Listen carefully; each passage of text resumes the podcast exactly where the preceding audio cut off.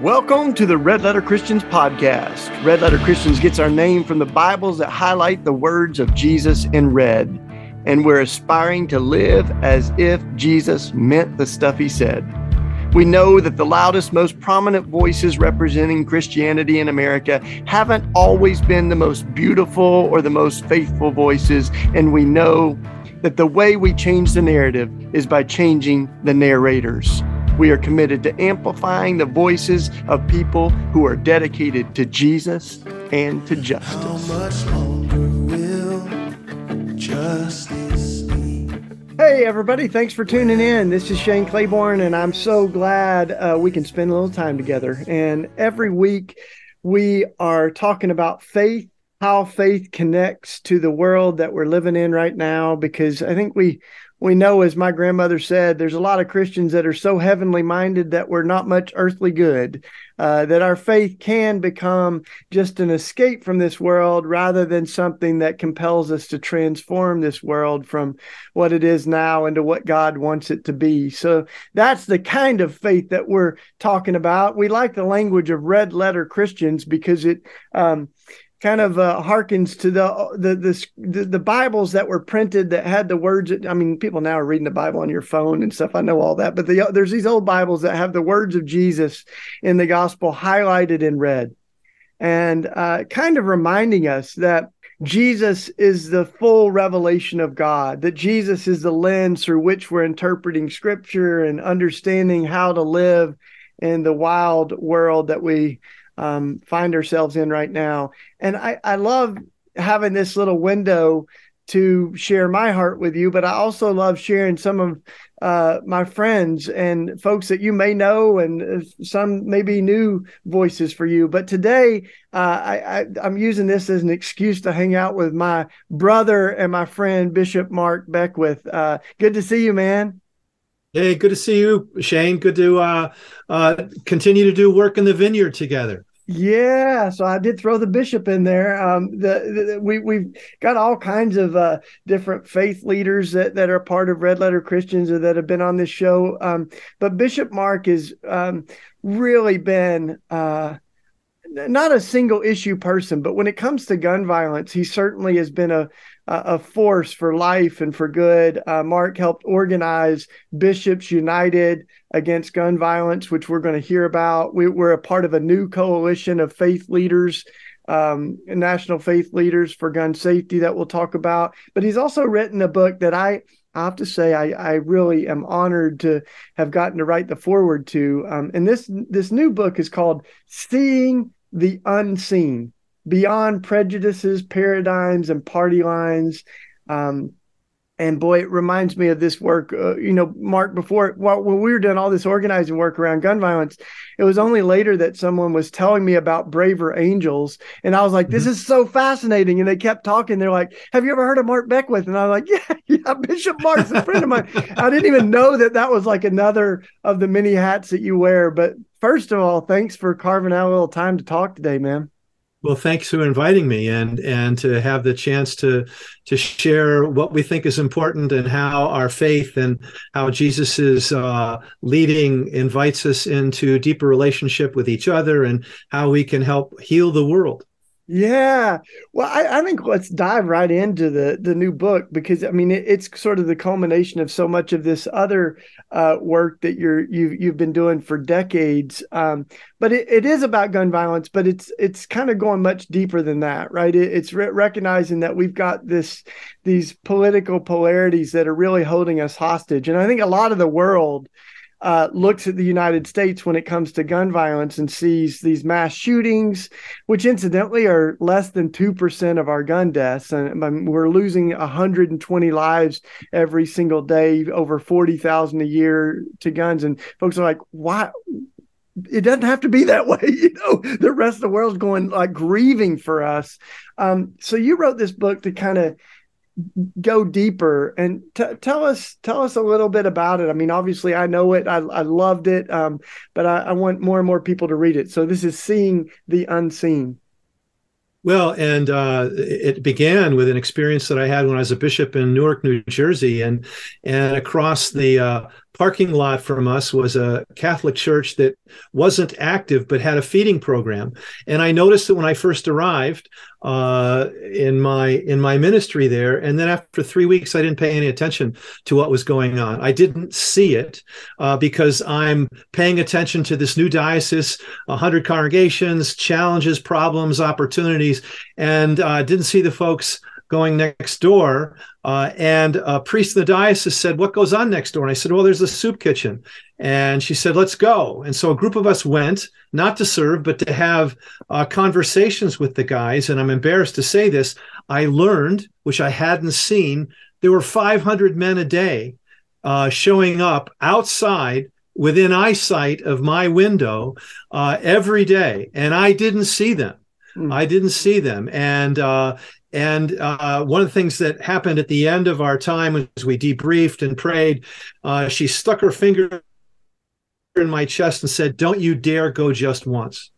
Uh, and so I didn't. And I went uh, every week, sometimes not for very long, but I began to develop relationships and began to discover that that mission, uh, largely in the West, in the Christian West, West has been uh, doing for others. And sometimes we need to do for others.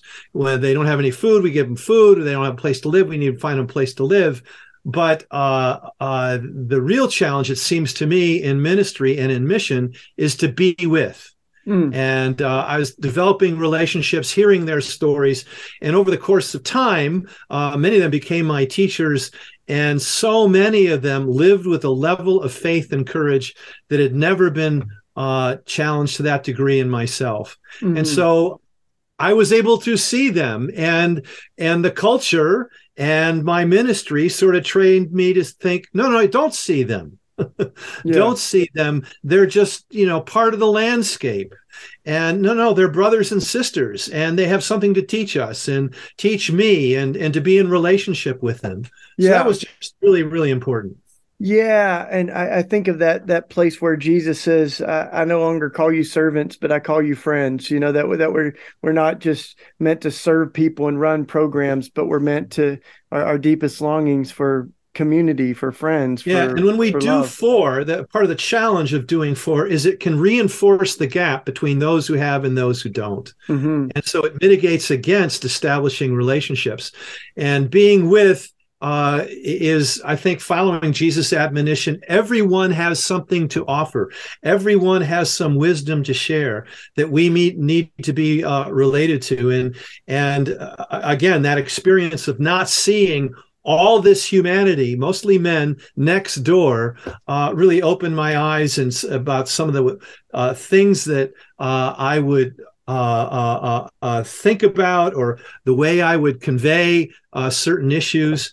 for example, and Jesus does this a lot in, in the New Testament, he refers to the poor uh, and we refer to the poor, it puts them in a category. And what I've discovered is when you say the poor, you uh, um, don't allow them to have names or stories. Mm-hmm. And they become one sort of category, and it keeps our distance from them. And uh, I'm trying to train myself to say people who are financially poor, there are people who are financially wealthy, but are still poor. Yeah. And uh, we tend to just sort of uh, collapse everyone into financial uh, poverty and and make all sorts of assumption and keep them distant, and that's a real problem. I think of that great line by Mother Teresa where she said it can be very fashionable to talk about the poor, but not as fashionable to talk to them. All right, if we if we if we really care about folks in poverty, we know their names. and you spend time in that community. Yeah, yeah. But I mean, I think that relationship, you know, when people ask, they, they said to Mother Teresa, how do you lift 50,000 people off the streets of Calcutta? She said, I started with one, with one person, and, and it was about that personalism, that love. And you see that in Matthew 25 when Jesus talks about the least of these, right? It's not just the, them, it's you're doing it to me. Like when, and, and it's very personal, visiting people in prison, uh, welcoming folks who are strangers or immigrants or refugees, uh, caring for the hungry. We're doing it to Jesus. So, um, I think one of my mentors said, "God so loved the world that God didn't send a committee." God, I guess you can appreciate that as a bishop, right? Uh, but we're right. so good at all these bureaucracies and programs and treating people as numbers rather than friends. So it's this book, "Seeing the Unseen," is a gift. I wanted to talk a little bit about, um, you know, the political paralysis you know because there there is a a class and economic side of this and i think that's what is so powerful about the times that we're living in um, is that people are being seen. You know, I mean, that's even a saying now. I see you. You know, I think the Black Lives Matter movement has been an outcry in the streets to say their names, and we we say the names. We know the the haunting videos of police uh, taking people's lives, or you know, with with, with uh, uh, uh th- these incidents of gun violence. They, there's names and stories with it. So um, when when we think about our country right now, I mean, this is happening in I think different places of the world, but we are particularly entrenched in this per, uh, you know polarizing um, uh, the, like politics right now and you've done so much work with braver angels and with helping people listen to each other. Um, say a little bit more about some of the ways that we can crack the silos that we find ourselves trapped in really well the tradition i've been ordained in where i've spent most of my life uh, the episcopal church uh, and its roots are in the Anglican tradition, which were created, which was created in tension 500 years ago, uh, in this uh, tension between Catholicism and Protestantism, between the source of truth being what the leaders of the church say and the source of truth being the Bible. And the Anglican Church, through the leadership of Queen Elizabeth I, uh, said, Stop, you're both right. We are both. So my tradition was created in tension.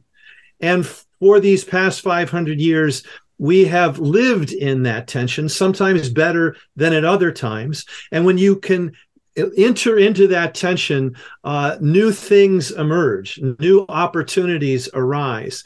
And Braver Angels, which you've referred to, and I spent a lot of time working with them, is a national movement to try and build a bridge between red and blue mm. between red and blue, not to pull one side to the other, but to say, is there some common ground that we can find? And as I've done this uh, research and thought about it, and it's a key component of my book, uh, a key word for me is mandorla. It's the Italian word for almond.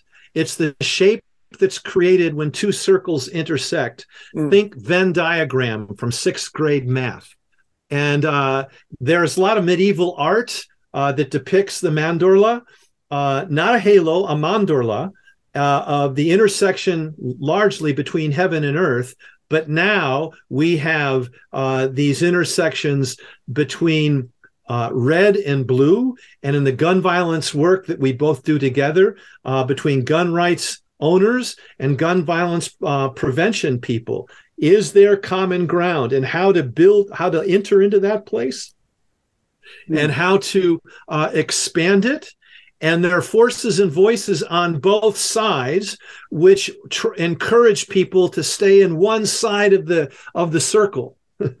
yeah. And so you can demonize the other side. You can spend all your time not seeing the other side, not paying any attention to the other side, and feel very comfortable in that place, and nothing changes. Mm. And so uh, I think the challenge for us, particularly as Christians, is to enter into that space. And Jesus is uh, big and uh, on reconciliation. Matthew 5, if you bring a gift to the altar and you remember that your brother has sister has something against you, put your gift down and be reconciled to your brother or sister. It seems to me that is one of the most important things that we can do as Christians. I think that is a prophetic uh, activity that we need to be engaged in. And yeah. it's an honor and privilege to do that with you and, and so many others. Yeah, back at you. And just to, to reintroduce the show, if you're just tuning in, I'm Shane Claiborne, and I've been talking with Bishop Mark Beckwith, uh, who is a friend and also a, uh, as we say at Red Letter Christians, a co-conspirator. We're conspiring for good. Uh, and and um, we've been doing a lot of work together around gun violence, but we realize that gun violence is kind of a manifestation intersection of a lot of other social struggles. Um, and and so we we've been talking about Mark's latest book, uh, "Seeing the Unseen," and the the the kind of um, the subtitle's incredible: "Beyond Prejudices, Paradigms, and Party Lines," and it feels like that's sort of what we're good at is bumper stickers and talking points. Um, and Mark, I was thinking of one of the books that I read before yours that we featured at our, our Red Letter Christians was Kirsten Powers' book Saving Grace, and, mm-hmm. and she talks about how. Um, we don't just disagree with each other, but uh, she does she cites this study, uh, more in common study, where um, but almost exactly the same number of Republicans and Democrats think that the their, their political adversary is not just wrong, but they're evil. Mm-hmm. And a disturbing number of both po- folks on the right and the left think that the world would be better off without the other party. Um, that's a really concerning, you know, place to be. I mean, there's there's a lot of layers of this, right? That like a part of it is that we feel like we only have two political options in our country um, and that they've made the rules that keep out any nuance of that. But there's also this like sense that the other person is not we don't just disagree but like there's something evil going on there. And you you can kind of feel a little bit of that um, happening in in a lot of different um, flavors i guess you would say you know? Yeah yeah, and and and uh, I think it's important to acknowledge that evil is in the world, but I will defend to the end that no one, no one that I can think of, and there are a lot of people who uh, get close to it. No one is evil. People do evil things. One of my mentors in seminary was Henri Nouwen, who uh, wrote a lot of books. He's since died, and next to Thomas Merton, I consider him the second most important spiritual writer of the 20th century.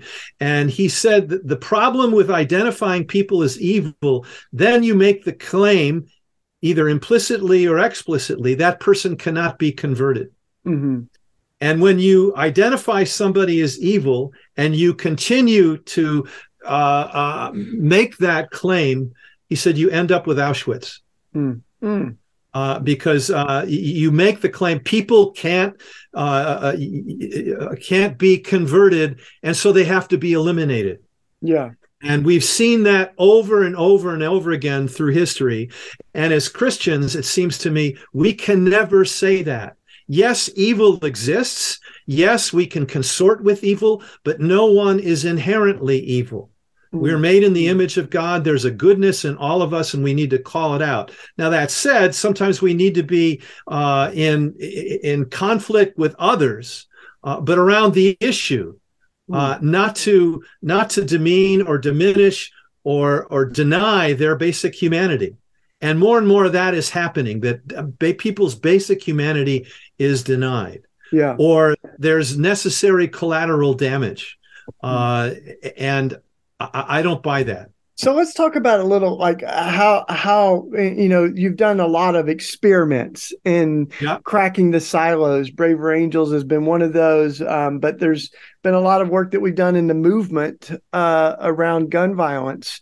Uh, in, in, Philadelphia, we had a powerful um, kind of public lament, grieving of gun violence, and one of the groups that showed up was Hunters Against Gun Violence, and there mm. was hmm. another group of gun owners against assault weapons. Uh, and they had they had on the back of their T-shirts, uh, a, a, hunter doesn't need ten rounds to shoot a deer. Um, and you know, and so there's these groups of gun owners concerned about gun violence. I mean, even when it comes to some of these laws that we know would save lives, like eighty percent of gun owners um, want to see some of these changes that we're talking about. In our shop at Raw Tools Philly, we have gun locks for that are free, you know, for yeah. gun owners that want to be a little bit more intentional and safe with the guns in their house. Um, so we're trying to have, uh, you know, a, a, broader movement that's not self-righteous, that's not just about the left or the right, but about advocating because the guns don't discriminate. You know, they're killing folks that are conservative and liberal. They're killing yeah. all of our children. Um, so, talk a little bit. You know, what are some tools or maybe a story that where you've seen um, some success in getting through the kind of political paralysis that we're in? Well, I'll, tell a personal story, then I'll tell a story of of uh, reasonable success. The personal story is uh, several years ago, I went to a gun show, and I was walking through um, uh, what was being offered there. Most of them were uh, uh, antique guns, but there were a lot of accessories being sold. And I was listening to people talk, and most of them were gun owners and they treasured their guns and the culture that they were in. And as I walked around, I, I, I began to realize I didn't understand what they were talking about. Hmm. Uh, not that they were talking a different language, but um, I didn't know the metaphors, I didn't know the contexts. And I realized, oh my goodness, this is a culture that is deeply American and I don't know it. Mm.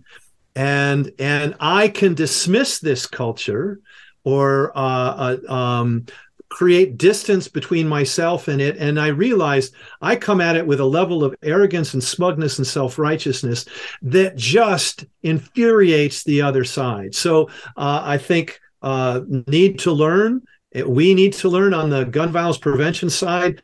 Be careful with our language to respect that this part of the american culture has been there since the beginning. We may not like it but it's there and, and their fear is as i sense is they want it to go away. Mm-hmm. one place where there is some success and new hampshire has sort of where i live now has been on the leading edge of this uh, is in the area of suicide uh, there's a New Hampshire Firearm Safety Coalition uh, that's been around for 10 years, and it's uh, spawned other similar groups with gun trainers and gun shop owners and public health people working together to reduce the incidence of suicide. Because mm-hmm. over half of done gun deaths uh, um, in the aggregate are, are suicide. In New Hampshire, where I am, where the gun laws are more relaxed, it's 75 to 80 percent. It's mm-hmm. in everybody's interest to reduce the level of uh, of suicide, and there is some movement on both sides coming together to to do that. Yeah, and uh, you know, I, I, when I think of Jesus, I think one of the things that he did was invite everybody to the table, no matter who they were. You know, and and in fact, um, when you look at the, the the kind of holy banquet table of Jesus, you see a zealot who was a violent revolutionary, um, a, a, Roman tax collector. Um, they weren't friends naturally. Um, you know, you had like marginalized women. You had Pharisees that would never be with uh, one another, and and Jesus is really trespassing. You know, on on these kind of um, boundaries that we've created. But he's also like not compromising like the new identity, the new sense of family that we have in Christ. You're going to have to let go of the sword. You're going to have to rethink the tax collecting system. Like this is about becoming a new creation together. Um, and and that that that becomes really tricky, you know, uh, as we think of um, uh, how entrenched some of that is. But um, I want to hear your second story. But I, you know, you, you and I helped organize a vigil uh, down at the NRA convention um, when uh, the the NRA, the National Rifle Association, gathered. Um, and this just isn't a gun owners group. This has become really a representative of the most extreme positions um, uh, around kind of the idolatry of guns in our country. And they held their convention in Texas uh, right after the Uvalde shooting. So we're at the one year anniversary of that.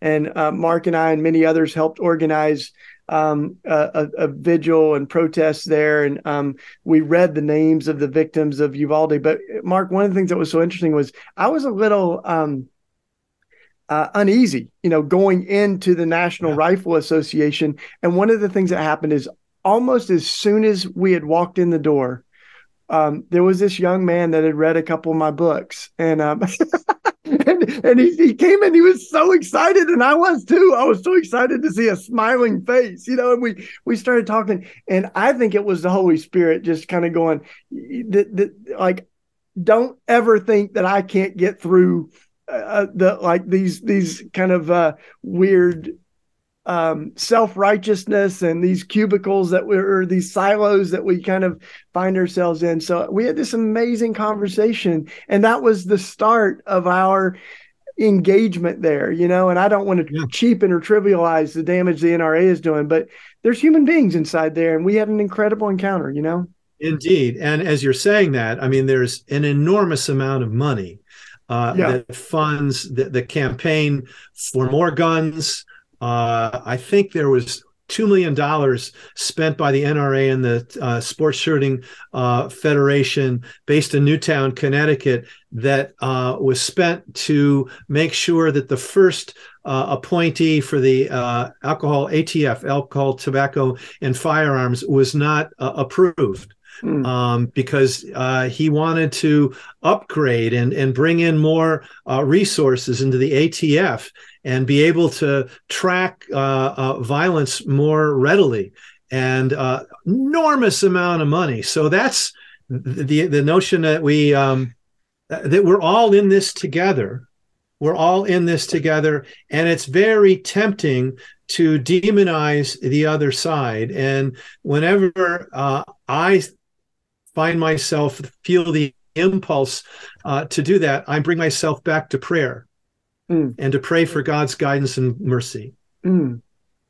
That's a good word. And uh, uh, thank you all for listening in. Uh, I, my guest has been Bishop Mark Beckwith, and I hope you'll read his book, Seeing the Unseen, and uh, track what we're doing, not just around gun violence, but trying to soften hearts uh, in over here in the United States. So, and that suicide is one area yeah. Uh, that that we can work together on because there are people on the gun rights side who also want to reduce the level of suicide. And one of the most effective um, uh, uh, video spots that I've seen was of a gun owner and uh, a trainer saying that he had uh, went through a, a really difficult time and it was thinking of hurting himself and he talked to a friend take my guns and it made all the difference very, very powerful witness. You want to say anything more about the new coalition we've got, National Faith Leaders for Cancer? Yeah, the new Faith Coalition is uh, um, Genesis was in the uh, preparation for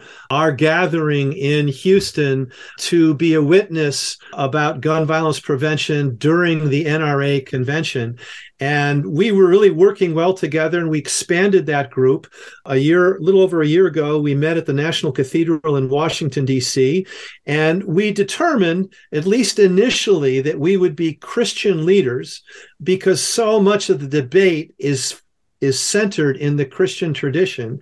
And what we were able to do is to bring progressive Christians and evangelical Christians, people who are more uh, liberal, people who are more conservative, and may disagree on a whole bunch of other issues, but are four square committed to reducing gun violence. Yeah. And the idea that that we can develop a network and uh, have a database uh, that tracks congregations all across the country uh, who are doing gun violence prevention work at one level or another, and they we can teach one another and lift people up. Um, well, one one group is certainly the group that you're part of, Shane. Raw Tools, taking breaking down return guns and making them into garden tools.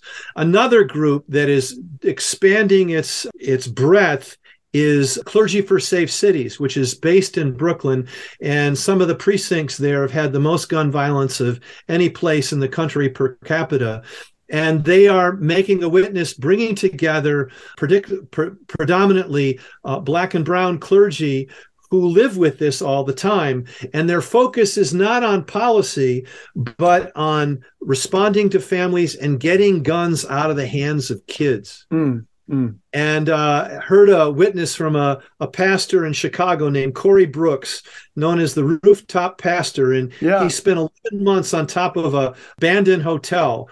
And uh, other people came up. The uh, Chicago Bulls went up there to bring attention to gun violence because he said either in his congregation or in his neighborhood or both, he had 25 men lose their lives to gun violence in one year. Yeah, it's unbelievable. I've and after with, 11 months, Pastor he raised, Corey. Yeah, he he uh, he raised 28 million dollars for community. Yeah, so good. And there's there's folks that it's really helpful to mention those incredible resistors of the normalcy and the um, you know cynicism and the overwhelming like heaviness of gun violence. There's people that are working um, tirelessly, or sometimes we're tired, uh, but we're working in neighborhoods all over the country. You know, this will probably come out, y'all. Um, in, in, the U.S., we have June is a, a, a, gun violence awareness month. A lot of folks have. Um, uh, wear orange um, that if you if you check out wear orange and google it online you'll see where that came from but it's basically a young woman in chicago who's was a part of an event with Obama and then came back and lost her life to gun violence. And her friends started wearing orange, um, looking at the way that hunters wear orange to try to be safe. And um, that's become sort of a color and symbol of the movement. So this month, there's all kinds of stuff happening. One of the things is that we're doing a blacksmith marathon. Uh, we're blacksmithing one minute for every life that was lost last year uh, through the month of June with raw tools. So uh, that's 44,000 minutes of blacksmithing. You'll see us kind of pass the torch to each other um, as we continue blacksmithing this month. There's going to be all kinds of other events, but I wanted to see if there's anything else uh, that you know of or ways that people can websites or social media or anything out there, Mark, that you want people yeah, to know about? Yeah, Memorials to the Lost, which uh, makes T-shirts of people who have died and and puts them outside of religious communities. I think what's important to realize is that there uh, to reduce gun violence, there's not one strategy, there's not one um, uh, initiative that's going to make the difference. So often, uh, when I talk to people, they think, "Oh my gosh, I I don't know how to call my congressperson. I don't know how to write a letter. I don't want to write a letter." They think it's all focused on policy. That's where people think they need to start, and often is where they they stop. There are other ways uh, to be involved. Um, cleaning and greening is is uh, um, is demonstrating to show a reduction in gun violence. Vacant lots that have uh, you put um, shrubs in there, uh, put plant trees. There's a direct correlation between doing that and reducing gun violence. Yeah. Uh, focusing on the on the uh, presence of lead in a community. Uh, that reduces gun violence. We're learning more and more on the public health side uh, the policy stuff is very, very important, but at the federal level, having done some uh, uh, lobbying last week uh, in Congress, um, for the most part, now that's a non-starter, mm-hmm. um, or it, very, very slender victories around that. Uh, but also community violence intervention, uh, um, having violence interrupters in communities, all sorts of communities.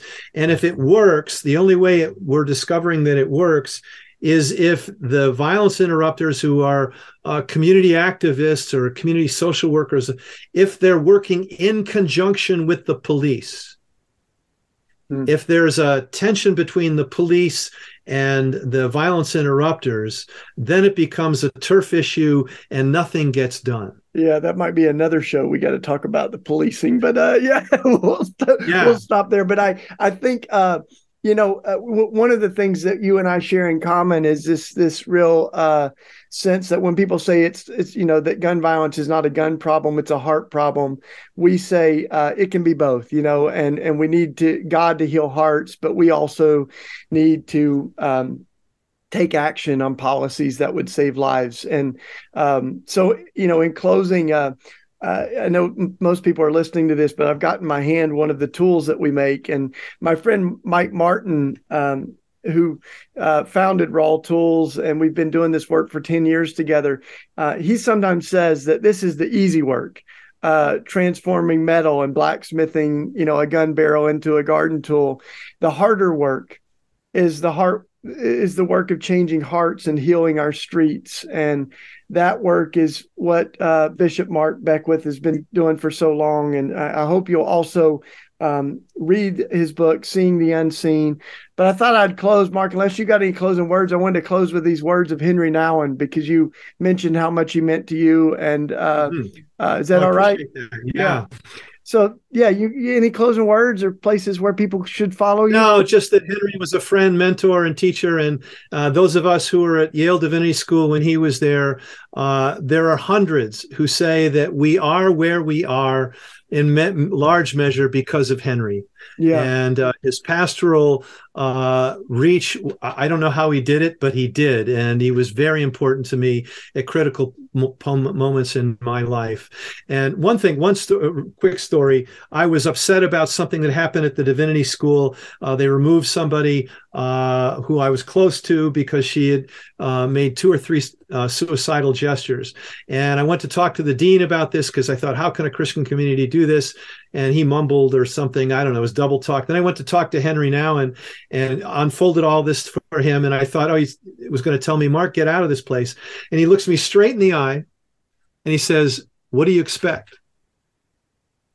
And basically said, People try and do the best they can, and often it's not very good, mm. but get used to it.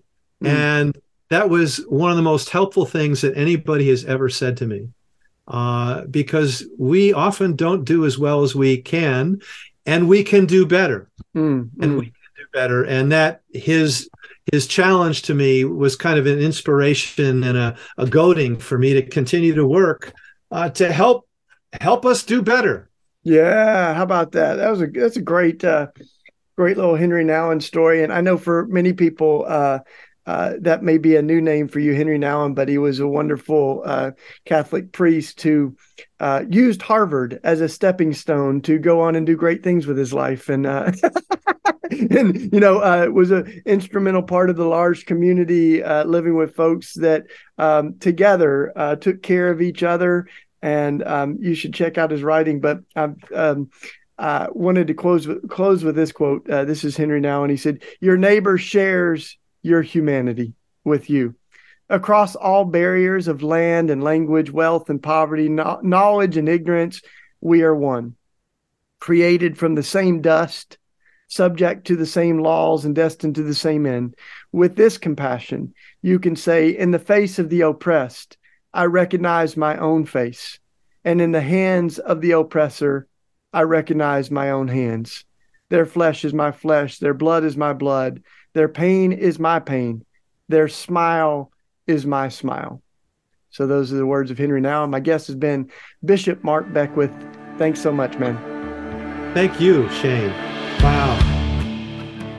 We hope you've enjoyed this episode of the Red Letter Christians podcast. Too often, Christians have used our faith as a ticket into heaven and a license to ignore the world we live in.